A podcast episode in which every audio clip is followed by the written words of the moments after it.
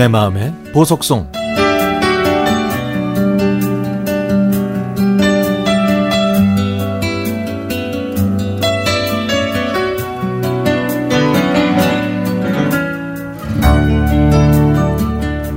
저희 가족은 이북에서 단둘이 피난 오신 부모님과 7여분인 단출한 가정입니다.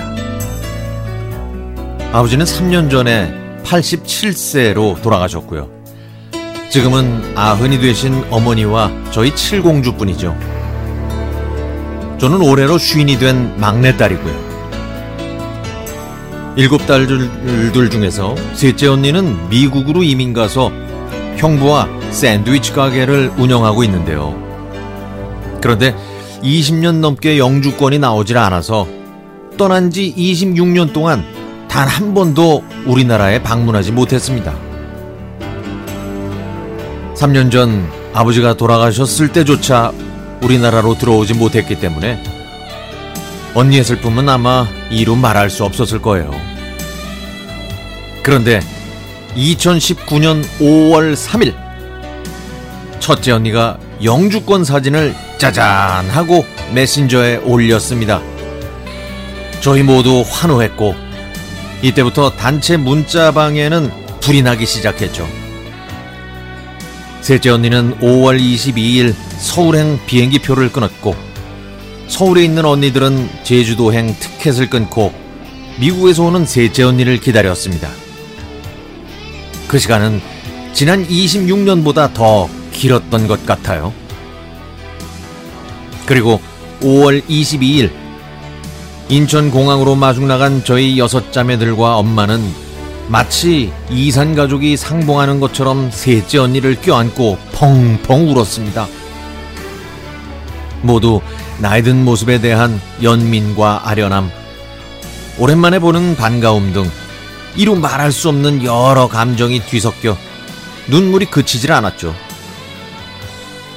그리고 이틀 후 큰언니와 다섯째 언니를 제외한 5딸과 엄마, 이렇게 여자 6명이 함께한 제주도 여행. 그 여행은 정말 꿈만 같은 시간이었습니다.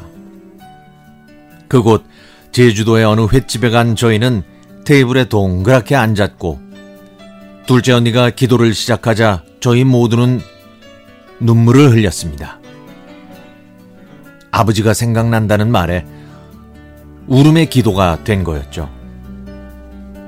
그리고 기도가 끝나자마자 미국에서 온 셋째 언니의 한마디. 여기요, 소주 하나, 맥주 하나, 콜라 하나요. 열흘간의 여정이 끝나고 셋째 언니가 미국으로 돌아갈 시간이 왔습니다.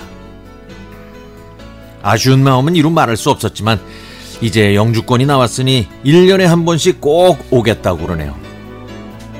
그러면서 내년 자기 환갑잔치는 꼭 서울에서 한다고 말하곤 씩씩하게 비행기에 올랐습니다. 아직도 아침에 일어나면 여기가 한국인가 싶을 정도로 좋다고 했던 셋째 혜선 언니가 미국에서도 건강하게 잘 지내고 이제부터는 더욱 자주 만났으면 좋겠습니다. 또 이혜옥, 혜란, 혜영, 혜경, 승환, 저 상원, 그리고 지혜로우신 우리 엄마, 저희 칠공주를 키워주신 칙칙한 우리 엄마 김덕자 숫자 여사님, 모두 고맙고 사랑합니다.